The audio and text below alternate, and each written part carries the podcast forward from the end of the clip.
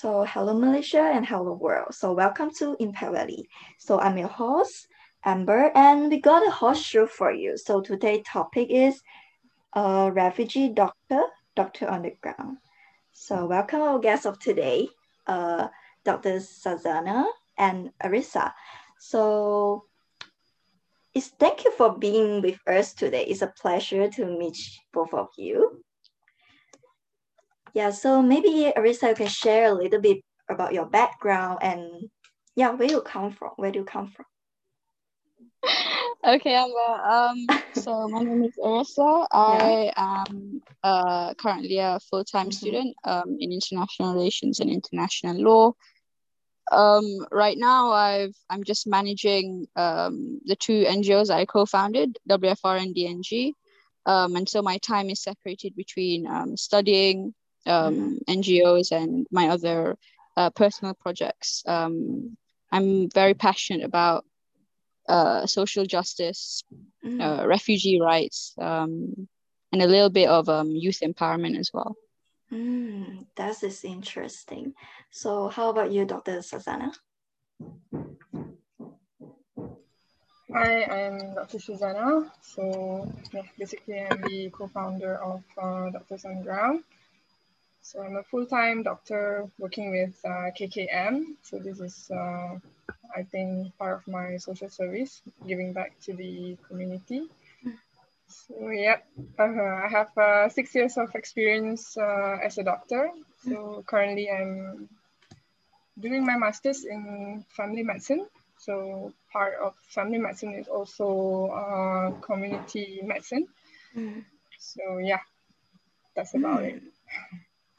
That's cool. So I'm curious, why did you first started this uh, Doctor on Ground, you know, and how has it grown or changed over time?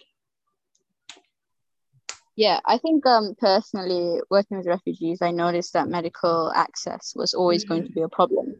You know, it was it was incredibly difficult for refugees to secure financial and logistic mm. aid when it comes to you know getting access to you know medical services and because it's um, become such an inconvenience for them mm. um, you know their healthcare is no longer prioritized so a lot of the mm. times um, when refugees co- go to hospitals, they'll be going at the most chronic stages of their illness.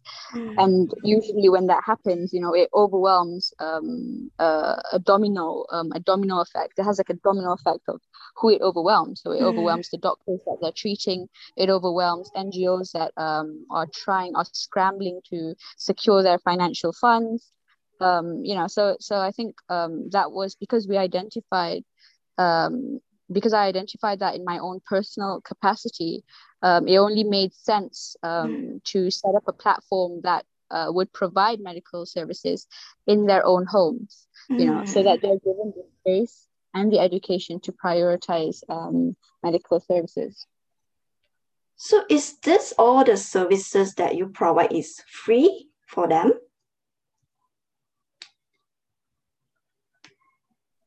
Um, yes, exactly. So we provide.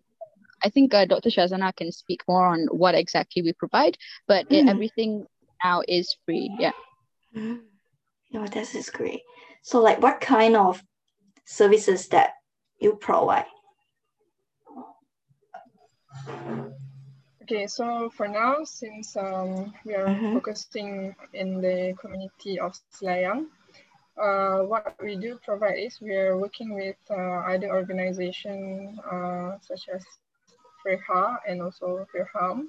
So these two organizations, they uh, they work hand in hand, providing uh, maternal and also women sexual health especially uh, uh, for their regular pap smear and also breast examination. Mm. So all of these are provided by, for free for now. So what, what we do is we go directly to the community, we mm. educate them, we make sure they know that they can get such services from uh, organization like DNG, uh, FREHA, FIRHAM. So we, we, we we deliver the information, we collect the patient, we identify the patients, and we will schedule them for appointments to our nearby free health mobile clinic. Mm. So that is what we do for now, uh, since we are only focusing on one community in Selayang. So we are also, yeah, we try to focus more on the important aspect, which is controlling the population and Mhm. uh, providing them uh, good, good family planning. Mm, good family planning. So what are your goal for the next, you know, three to five years? What is your organization's missions? Um, I think just on what Dr. Shazana mentioned as well, you know, we would like to um, contribute to creating a, a community, a refugee community that is uh, much more aware on um, how to plan their families, um, on birth control, Mm, um, mainly on medical education, and with that education, providing access to it. You know, right now um, there's uh, there's a whole mess with um, medical access for refugees, mm, um, and it's because there hasn't been um, proper on ground work to address it. You know, so um, I think one of the one of the biggest goals for um, for uh, DNG is to control the population, is, is to provide the resources and education that could um, essentially, uh, you know, control it, if that makes sense, like population Mm. control. Yeah, I, I think that's pretty unethical to Uh, say on now. yeah, I think I think uh, it's not about controlling the population. It's more on having a good family planning. So what Oh, a good family planning? So you need to identify the family, uh, how many house mem- household members that they have, mm, whether they are financially capable to raise uh, a number of kids. For example, if if in their capacity they are able to raise uh, five to six kids, then it's okay. But if in their capacity they're only being uh, able to raise uh, two or three kids, so you have to address the problem uh, accordingly. mm, And uh, a good family planning is when you counsel the patients, you make them know that okay, this is this is the number of kids that you should have in your family in order Mhm. to give them education, um, good living, you know, good living environment. So once they know that, they practice. And uh, yeah, as we all know, Malaysian, uh, roughly the number shows that uh, per family, you're advisable to have two to three kids. mhm, That's yeah, the number. So that is what we are trying to also implement to the uh, refugee, refugee. community Mm, to tell them uh, good spacing. Good, yeah, good spacing means uh, one kid per two years. That means uh, if you want to get pregnant, the first Mm. child and the second child gap should be two years.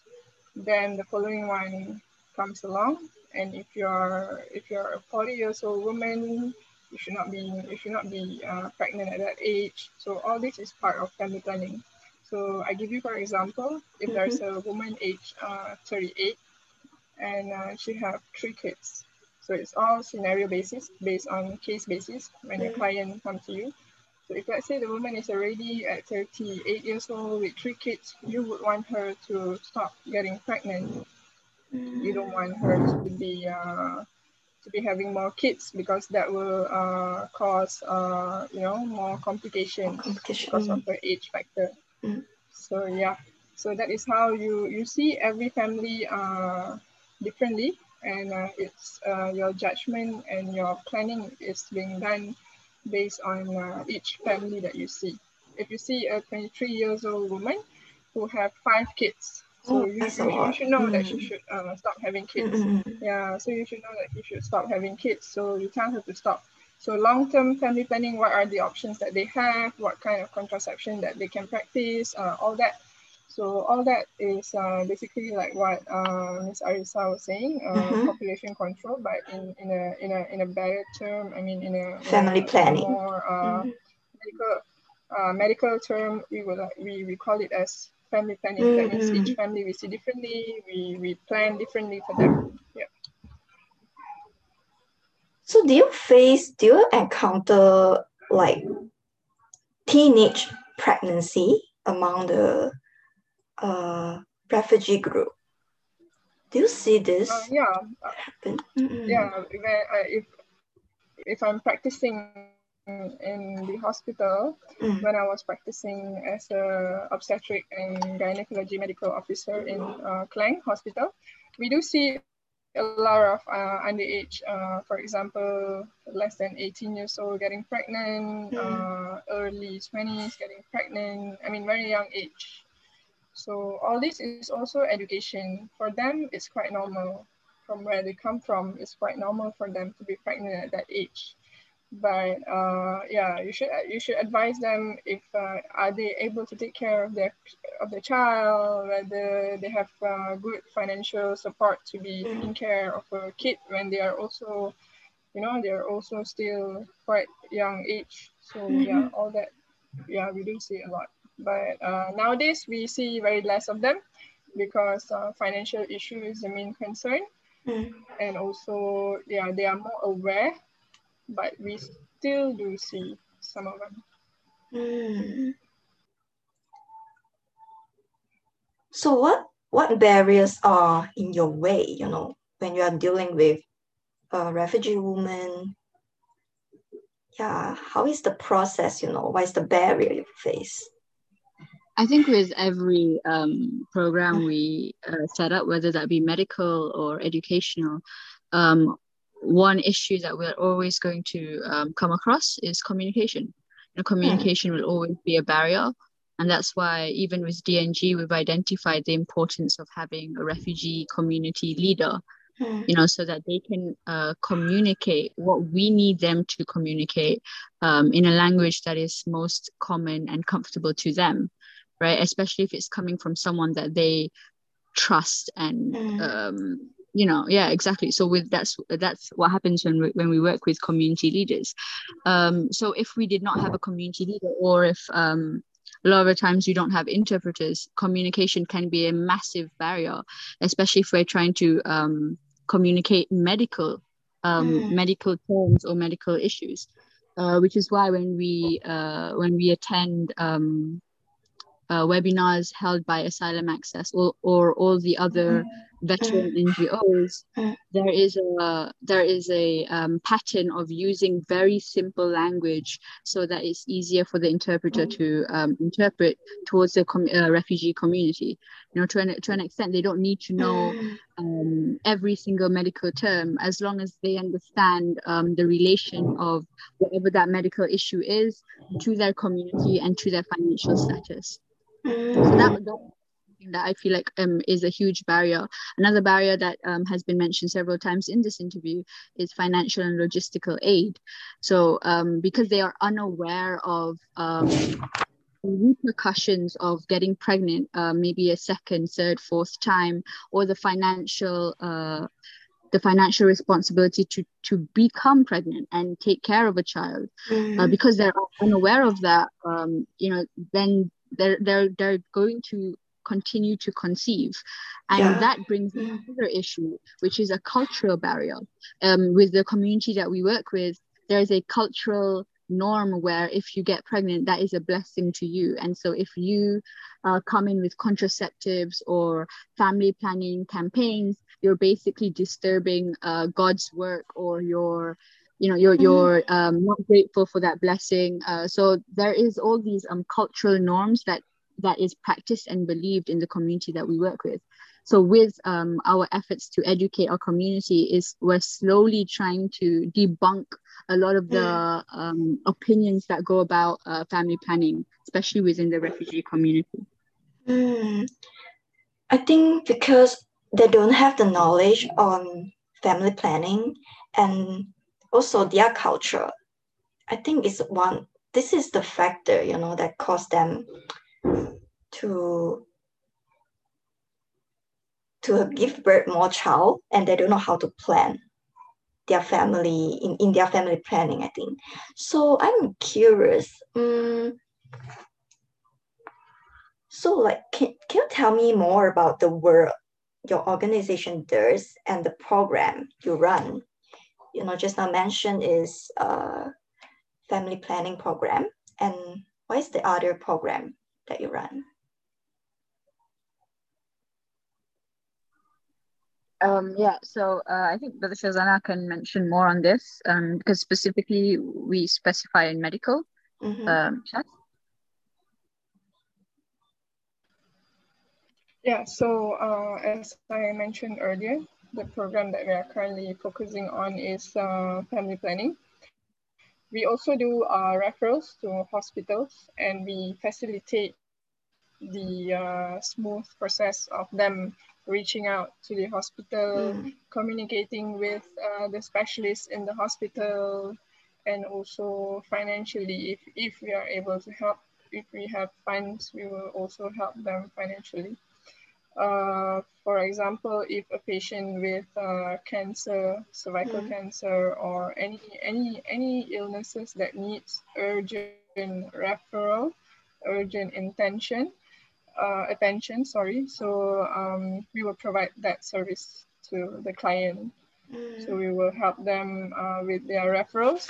Uh, I also do uh, call up the specialist to follow up on the case and uh, I'll make sure that I understand. So when she comes and see me, uh, I have explanation for her because as you know, if you go to the hospital, you, you know, the problem is uh, they won't be able to spend a long duration of time mm. with a doctor understanding, you know, they when they come back home, they will have questions, but to in order for them to get the questions answered, they have to wait for another month. So this is where I can help I provide consultation to them.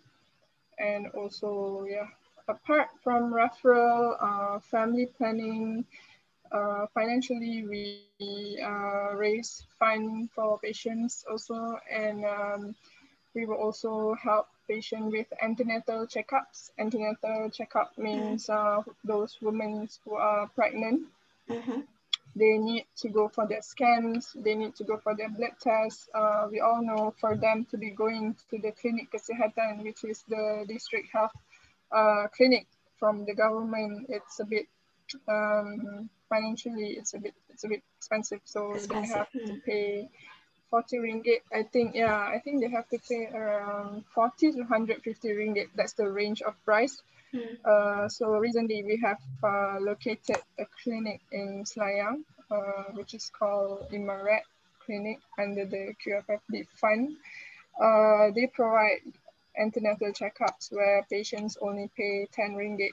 So we do divert them to Imaret Selayang for them to get their checkups done so that they don't get burdened mm. financially, mm. you know some women bring kids uh, to us saying that, hey, my kid uh, delivered three years ago, he's now three years old, he's not vaccinated at all. Mm-hmm. So yeah, we uh, educate them that, you know, even now that he's three years old, he should get vaccinated. So we call it as catch-up immunization in mm-hmm. Uh, meaning that we, we catch up, we catch up their immunization. So he will get the same dose like how a newborn baby would get, but at the age of three years old. So at, uh, so at least they know from them knowing, oh, my child is already three years old, he don't have to get vaccinated because that vaccine is only for a kid, for, for a newborn to one year old, you see. Mm. So all this is kind of important. That means you deliver the information that they don't know at all. So in order for them to get treatment. So yeah, so that is the service that we provide for mm. now. So I, what is your selling point, a unique selling point of these organizations, you know, compared to other organizations? I think um, one thing that DNG can uh, proudly say is that we are one of the uh, few NGOs that provide.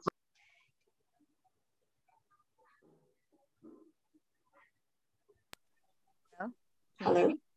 Yeah, I can't yeah. hear you just now. Yeah. Sorry, yeah. So um, we are one of the few NGOs that provide um, medical access actual refugees' homes.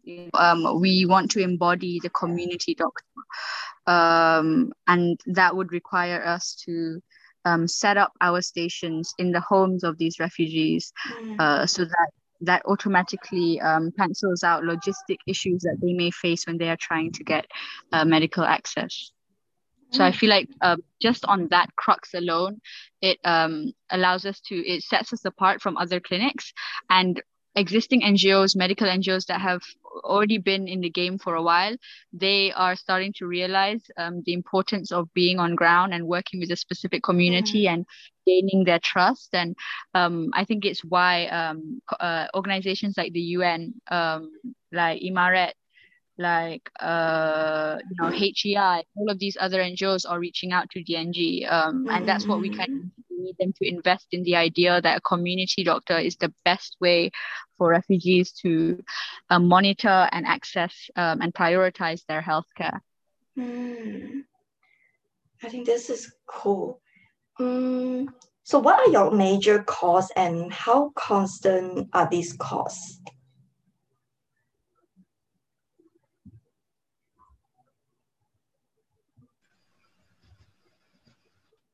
Okay, for cost, uh, as we are running on voluntary basis, yeah, huh? mm-hmm. that means uh, I have, I think I have like 12 doctors with me now and uh, roughly six to eight medical students. Mm-hmm. So services are all provided for free. Basically, mm-hmm. we go there, the doctors will volunteer, the students will come to volunteer. Mm-hmm. Transportations are on our own. We pay from our pocket money. Mm. Uh, we do get funds uh, from Freha and Firham, and now we I am uh, trying to work with Imaret uh, mm. to see if, let's say, we can send our patients there. Uh, so yeah, so we work with other organizations for now for the services that they provide, the testing, the medication, and all that. Uh, we don't um, we don't provide services that we have to pay and buy and then bring to the community for now. Whatever equipment that we have, uh, it's all from funding donated by uh, friends. Mm. we do hope over time we do get uh, funding for our projects and we get to buy our own um, test kits for HIV, mm. for mm-hmm. pregnancy tests, for uh, various testing for dengue, for example. Mm. So uh, we also do hope uh, to be connected more to the clinics so that we can send them to get medications because uh, medication for us as community doctor, it will be a bit difficult to mm-hmm. keep and to be carrying along all the medications wherever you go because uh, as you know in the UK in the US the the family family physicians over there they prescribe and you buy the medication from a pharmacy it's mm-hmm. different from the setting that we have here. The setting that we have here, the doctor prescribe and the doctor have its own uh, prescription uh, counter to actually give the medications to the client. Mm-hmm. But it's not the same in the UK or anywhere else, uh, even in Indonesia, for example, our neighbor country. So what we will try to practice is we will write prescriptions for them mm-hmm. and we will ask them whether they can afford buying it, you know, if they can buy it elsewhere, then uh, yeah, so that would be better. Lah. So, so how much it costs? Roughly. Yeah, how much it costs, you know, like the medicine you mentioned. Mm, cost per uh, medicine medicine costs can be ranging from even 10 ringgit to few mm-hmm. thousands, few hundred thousand, depending on what kind of medication. That's why it's not sustainable to keep medication with us. So some antibiotics will cost you 150 ringgit roughly for a course of antibiotic for seven days. Uh, some other medication like uh, more chronic illness like diabetic hypertension, that is much more expensive. It can go up to four to 500 ringgit per month. So yeah, so all that, uh, we provide free service checkup. So patients don't have to pay for consultation fee, which actually mm -hmm. will cost uh, 50 ringgit to 100 ringgit uh, medication only they pay, so which is actually quite uh, beneficial for them. Mm. Mm. Yep. I think I will send you the link again because yeah, can I send the link again, like the new link because this one is going to end. Yes. So I will end this first, yeah? I'm sorry for that. All right, see you. See you. So what is the hardest decisions the organization had to make recently? Yeah. The hardest decision, I mean, DNG is relatively new. mhm, Um, I think uh, most of the decisions that were probably uh, hard to make were mainly on the internal part. Mm. Um, but obviously, those things can't be discussed here. Uh, yeah, but I'm pretty sure in the future, when once DNG has had a little more standing, mhm. um, we'll have to come across um, you know situations where we'll probably have to prioritize uh, refugee healthcare over um, other things that may intrude that may intrude with running an NGO. Um, but until then, uh, you know,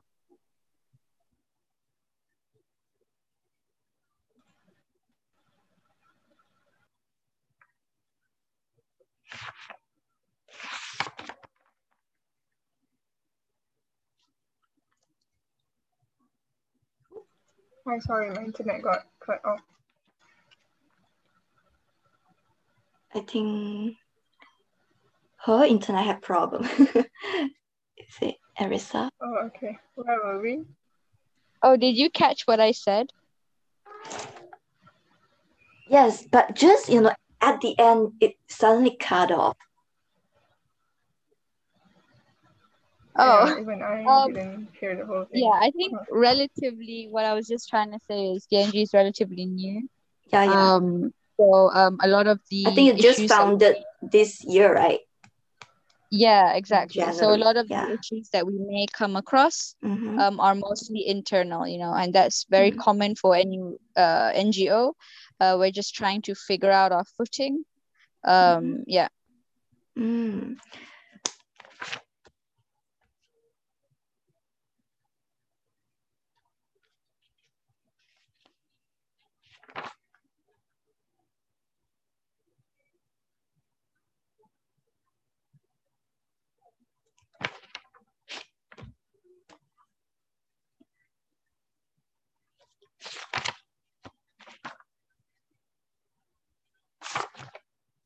So where where is the refugee? You know where where they are come from?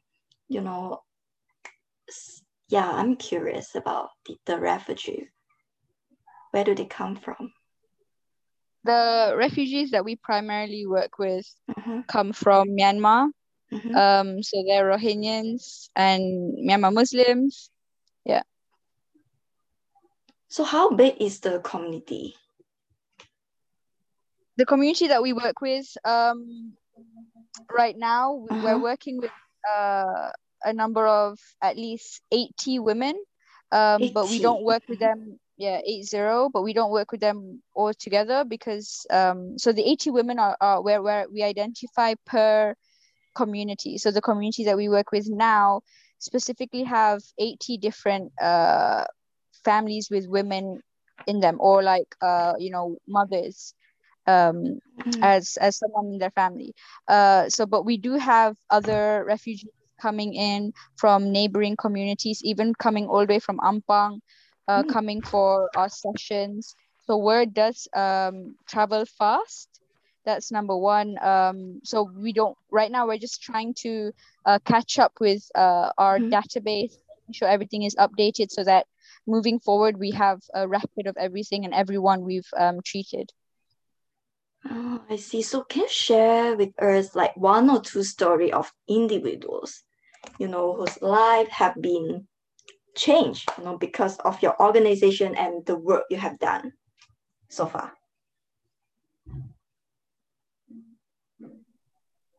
Um, yeah, sure. I think we have we've had a we've had a patient. Her name is, yeah. So we've had a patient, and she was identified as someone who was very high risk. Um, uh, and she was um due to give birth, and there were Mm. um a lot of complications. Um, so doctors from um DNG Mhm. um, had to uh, secure her a place in a hospital so that she gets admitted, so that someone works with her on her issue, so that financial and logistical issues are settled. Um, and that's what we had to do. We had to make sure everything on the back end ran Mhm. smoothly for Mhm. her to uh, calmly get her uh, treatment and her baby out. Uh, so that was one thing that we I um that we feel like um you know really uh really established DNG. It was Mhm. one of our success stories. Another success story that is uh, coming like that is currently ongoing is a, a, a patient that has been um identified with cancer um Mm. and uh, DNG has referred her to our you know internal doctors to other doctors to take a look at her um Mm. uh, basically she needs that support and, and she needs to know that there's an entire ngo that's working with her Mm. So from the work that I'm curious from the work that you have done, right? Like Dr. Shazana and Arisa. So what are the lesson, you know, or insight you gain from them while you're doing, you know, your your contributions?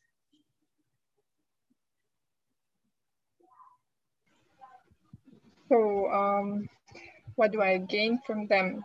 Mhm. Uh, basically, we do know that there are more people out there who really needs. I'm not saying uh, advanced healthcare. I'm talking about basic healthcare.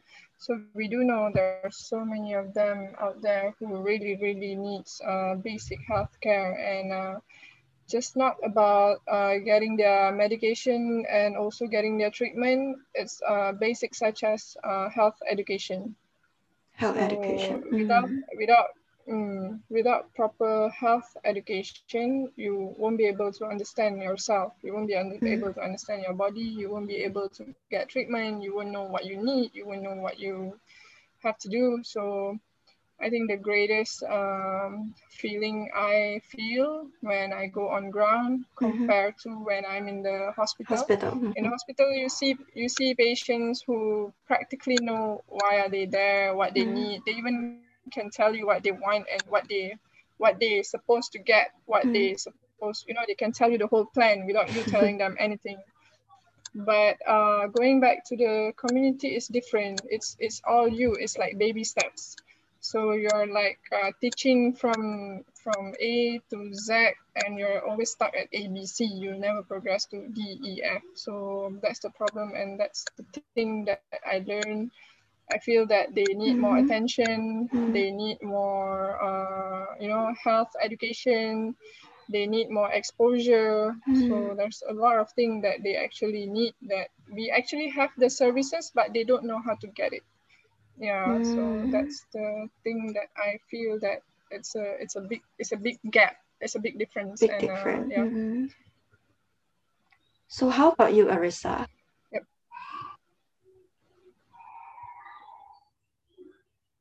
um i think like my personal um my personal journey with uh, Mhm. refugees it, Mhm. it started with medical you know even though like my first on ground event as a volunteer Mm. um, with MRA, if I'm not mistaken, was a medical case that I had to that I was flung at. I had to deal with um, a baby who was born at home, Mm. who had um, you know cases of blood poisoning, and you know a mother and father who were clearly very young and not equipped to um, run a family, who did not have the financial means to run a family. So Mm. all of these things I I uh, recognized very early on. You know, um, it was just um, being able to slowly learn how I, as an individual, can come in. So with um, my previous work at WFR, I was able to Mhm. understand more uh, in depth about how to uh, come in as a uh, as an NGO to help refugees. And with that foundation, um, and with Dr. Shazana and her medical Mhm. team, Mm. um, I think that that's that's uh, it's basically coming true now. Um, what I've identified early on is now slowly um, being addressed. Uh, so I Mm. think uh, I think just on just on personal satisfaction, it's just it's good to see um, the work being put in. Yeah. And the work you put in, you know, they benefit from that. I think this is the best part, right? Mm. Yeah, exactly. I think we, even um, with a lot of the refugee communities that I Mm. visited, whether in WFR, DNG, or uh, any personal capacity, um, medical aid has always been something. I think that- Arisa's voice is a bit too slow. Hello, can you hear me? Yes, I can. Okay, sorry. Yes. Uh, Hmm. um. So yeah, I said um. So uh, in any capacity that I've worked with, so in any refugee community that I've worked with, I, you know, I've I- I've I- uh, I've noticed that um that medical access, medical uh, needs is something that refugees they recognize it as something Mm. that is a privilege. They recognize it as something that is a um like a very key element you know so that's why whenever an ngo offers medical services you know or um, medical aid um, they will scramble to it because they understand how financially um, how financially uh, hard it is for, uh, for them to secure financial uh, for them to secure medical Medical. uh, services and, and good Mhm. healthcare you know especially as a refugee Mm. um, so we're basically we see that as a demand and we're providing that uh, in that in that same context Mm.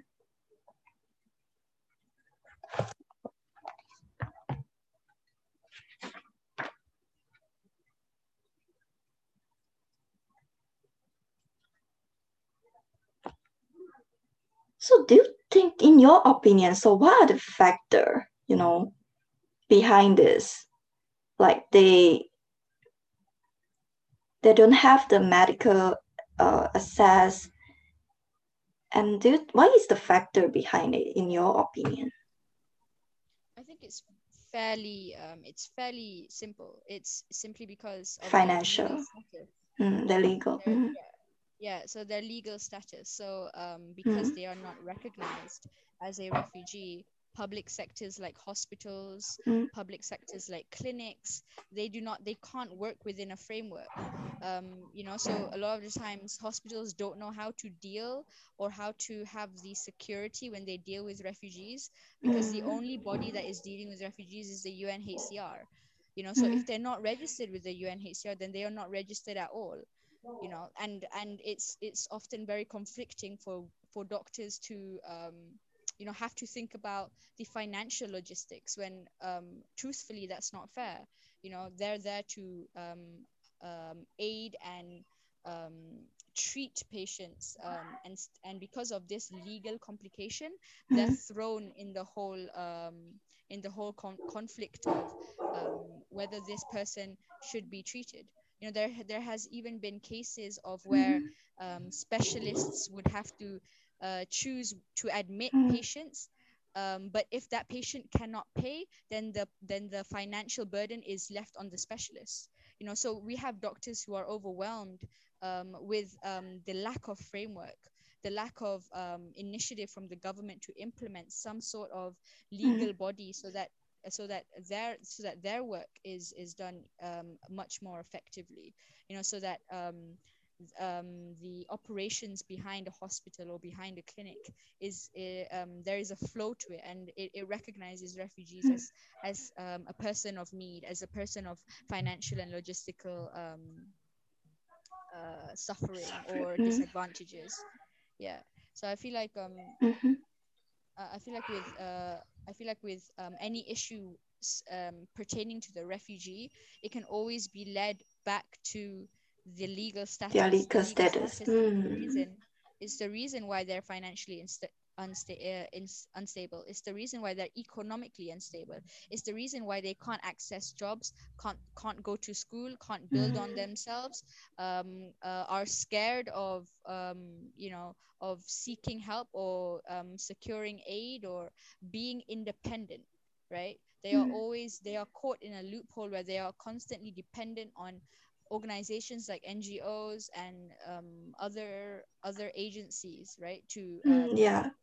But i think it's hard it's hard for them to break the cycle yeah exactly it's, it is hard for them to break the cycle Mm. um, and realistically the the whole decision um, to sign the refugee convention or to recognize the refugee status is very much political it does not consider the burden and the overwhelming um, domino effect of Mm.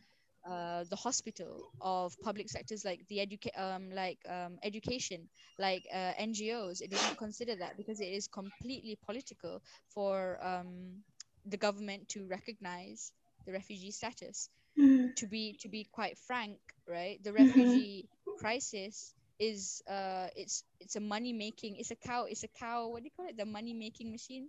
Yeah it's a it's a money cow. Yeah uh, a lot of politicians and uh, organizations um, get in on the trade of um, human trafficking Yeah. of uh, the refugee crisis. There's an entire business that is going underground. And it's why that's why i said it's 100% political. If it wasn't political then there would there would have been um, a rush to you know to get a framework going and we were almost there Mm. um, when Mahathir's party came up because they promised that they would sign the refugee convention but when you know when politics happened and a new government happened obviously you know um, that that demand is still no more and no no longer realistic Mm.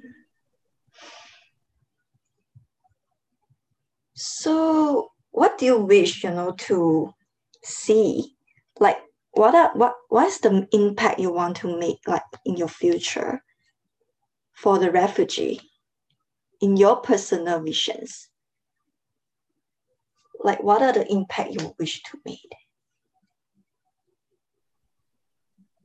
Um, I think personally, um, Mhm. I would love to see DNG uh, lead the national campaign um, against, you know, medical discrimination, or um, or at least center it. Um, right now, the Malaysian context is very uh, very vague. There isn't much research on medical discrimination, especially in the context of refugees, um, and that's because uh, there isn't a specific focus, or there isn't probably there, there probably isn't um, you know a realization that there is a connection between discrimination, legal status, and refugees. Mm. so um, I think uh, what I would like to see is for DNG to center that as the main focus or as Mm. one of the focuses and lead the national campaign against it and inspire other organizations to Mm. take up that fight, to take up that cause. Um, another thing that I would love to see is for DNG to successfully implement its family planning campaigns, Mm. its family planning projects um, according to districts. So, for example, um, we're working with Selayang now. I'd love to see, um, you know, uh, statistics and research backed by data that has been collected by DNG that proves that family planning programs have increased and have been more engaging in these areas, you know, and slowly Mm. from Selayang, it would be really nice to branch out to Ampang or to other organi- other communities or other districts that are very heavy in refugee populations. Mm. Yeah, I think personally that's what I would like to see with DNG. I'm pretty sure that doesn't it doesn't run far from DNG's um, original objectives as well. Yeah. Mm. So, do you think your organization is one of the the the only organization to do to focus on uh, family planning this this problem? Do you think you are the? I think you are the only organizations to do this. Uh, no, As a pioneer. There, there's been a, a number of NGOs Mhm. that has actually taken this up. Mhm. um, like uh, Dr. Shazana said, um, you know, FRAM is one of the leading NGOs. Um, UNHCR has long campaigned for this, and all of its medical partners like um, Clinic Amal Muhajir, um, Imaret, Mercy, all of these um, organizations are considered veteran NGOs Mhm. have have either engaged, participated, or pushed for family planning projects. Um, so uh, what what we're doing specifically on pl- family planning is not um, new, and it you know to a point it's we're thankful because we're working within a framework that that other organizations have already done that other organizations have already identified as successful as effective so all we need to do is take that and implement it into our own community so basically you know a lot of those veteran ngos we're learning a, a, a whole lot from them you know and they're very open Mhm. to new NGOs like DNG to come in um, to collaborate, like collaborate. Yeah, yeah. to collaborate. Mm-hmm. So just on so just on family planning, we uh we are not the pioneer, no, but um all all all DNG is doing in family planning is helping the fight. You know, where where one soldier, where where one more soldier in the battle, you know, to um to get to that destination where um you know family planning is a thing among refugee populations so that it's it's um, the ability to mm. control and secure um, you know secure uh, uh, secure um, medical threats or uh, other threats or other dangers is, is so much more easier on management side mm. so how about you or uh, dr shazana your personal uh, visions you know like what kind of impact you wish to see among the refugee women Okay, so um, as for now, as we are focusing in Selayang community, mm-hmm. well, I always uh, mention, I always mention that um, I don't usually focus on the quantity of patients that I'm seeing. It's about the quality of patient care that we get so basically, I, for my short-term vision, I would say I would like to know, I would like to make sure that the community that I'm working with, they are all screened for HIV, they're all screened for pap smear, so that we don't see them at the terminal end stage when they are already uh, having advanced cancer. So I would also like to make sure that everyone is fully aware of what family planning is. So it, it will create a domino effect. So basically, uh, they will spread the words to other community, and you know, other community will be able to spread the words to other communities. So somehow, family planning and awareness will be uh, something that they will also speak about rather than other stuff. So mm. yeah, my plan, my my my uh, aim and my vision would be that for now, because yeah, once mm. I've um, done with this community in Selayang, as what uh, Miss Arisa was saying, we would mm. also like to branch out to other community. But due to the pandemic, as we know, uh, situations will be a bit slowed down. So um, progress-wise, we will focus on this community first. Yeah. Mm, focus on. Mm, okay.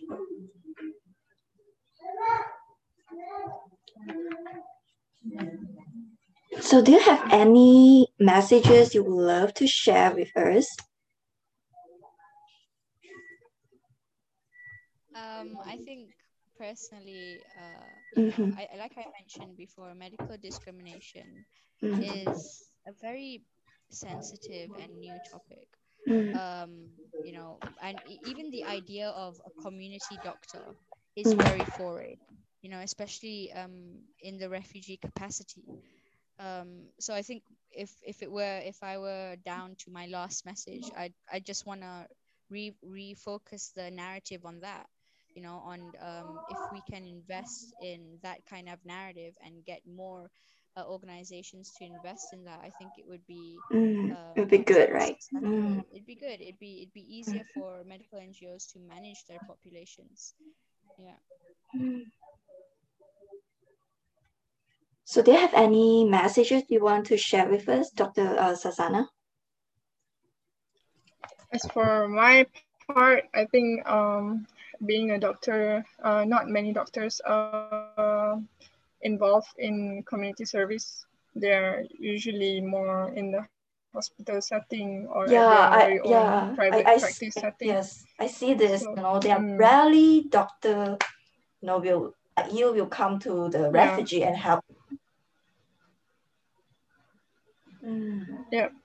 So from from my background from mm-hmm. my alumni so i would like i would like to see more of uh, my colleagues coming on ground uh, even even if it's once a year at least it's something you know mm-hmm. so that's why I'm, I'm having like so many uh, medical doctors uh, working working with me i know mm-hmm. that they i know they won't be able to come all the time it's okay it's okay not to be able to come all the time but if you are able to come once in one year. If I have 300 doctors working for me, I'll have every day one doctor coming to the ground. Mm, that's good. So that would be what I would like to achieve. So, uh, so if I get as many doctors to volunteer with me and uh, we do it together, it's it's an easy thing. It's just to educate. Education is free. So mm. if they can come, they can work with me, and we can provide services. The more doctors I have, the program will be run smoothly. As we um, other NGOs like Freha, Firham, uh, Imaret Clinic, and uh, a few other clinics they are also facing the same problem where they have lack of doctors volunteering for them. Mm. They have to go out and find for doctors. When I go for talks, the same topics will come again and again. It's like, hey, do you have any friends who wants to volunteer with us? Hey, do you have any? So I tell them it's a bit difficult because most of doctors they are in the government sector where they work eight to five. Sometimes their work are stretched to the next day five o'clock. So they come mm. in eight mm. o'clock in the morning, they go back at five p.m. It's impossible to get them to come and work on a weekdays at the clinic. So yeah, so that is a major um, lack of, uh, you know, we, we don't have much volunteers for doctors. but now since we started, right? mm-hmm. Yeah, true. Uh, now since we started DNG, I've, I've seen like uh, a week or two weeks once there will be a doctor approaching me like, hey, I want to help. How can I help? So this is something good also. We are not just educating the refugees, we are also educating the doctors that this is something you should do and this is important. So come and work with us. So yeah, mm-hmm. so I think it works uh, very well. I mean, we give the community and also we create awareness among doctors to help. So can I mean, yeah, we do have a, I mean, yeah, we do we do work and help at the hospital if that's what they're thinking helping means. But this is just you know one once a week one sunday in a month kind of thing you just go and you feel good doing it. So yeah mm. so that's about it. Mm-hmm. so can a non-medical like persons join your team? I'm curious. Sorry? Sorry again? Yes. Can a non-medical uh, background persons or students or mm. individuals join your team like you know yeah that yes, where they can uh, help. Actually, okay, uh, so now we know uh, creating awareness is not just doctors uh, talking mm-hmm. on ground.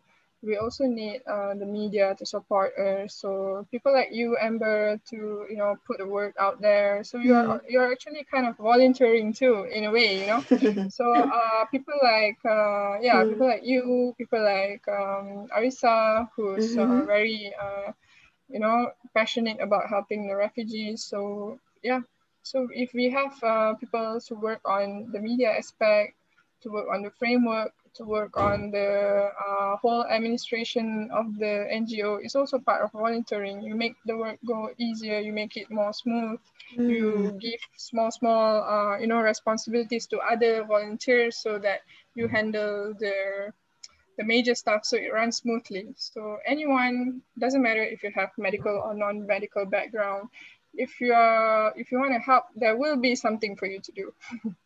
so mm-hmm. yeah. Yeah. Right. So I have la- last questions for you, Dr. Shazana. So what is the most important thing I can learn about you? Because last uh, yesterday I already asked Arisa about this. yeah. Oh, what what is the important thing that you will learn from me? Yes, I can learn about you. Oh, about me? Yes. Uh, how do I answer this?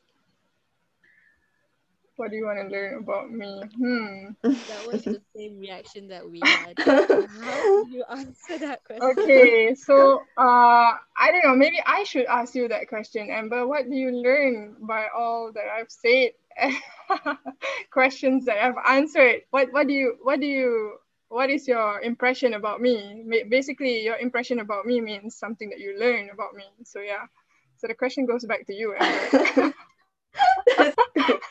but I think for my impression, impression, I think you are pretty serious, you know, for me. I think because of your professions, I think mm. this hmm. is one of the impressions that you gave me and and uh, the other thing is you you are kind you're very kind i think okay So that is something I would like people to learn. So be kind and be uh, helpful and work out there without expecting anything else in return. Mm. So when you be kind, I, I, I have that belief. I have this belief. I mean, you mm. if you if you love someone, you expect them to love you back, right? Mm. If you give someone money, you expect them to return the money back to you. But if you help others, you really don't expect anything from them. It's just mm-hmm. something that you you genuinely wants to do, mm-hmm. and um, something that you don't uh, expect in return is something that you do from heart. So that is something very uh, satisfying. So yeah, mm. so it's, it's, it's, if you if you start doing it, you feel good about it, and and God have uh, many other ways to you know uh, give you back things in mm, return. That's so, true. yeah. So yeah. So maybe that's why um you can learn or you you've already learned you're doing a good job by doing this you know? So maybe you know put out there. Yeah yeah sure. Thanks a lot. So well i think it's time to um sorry i mean it's time to wrap up this show. So um time yeah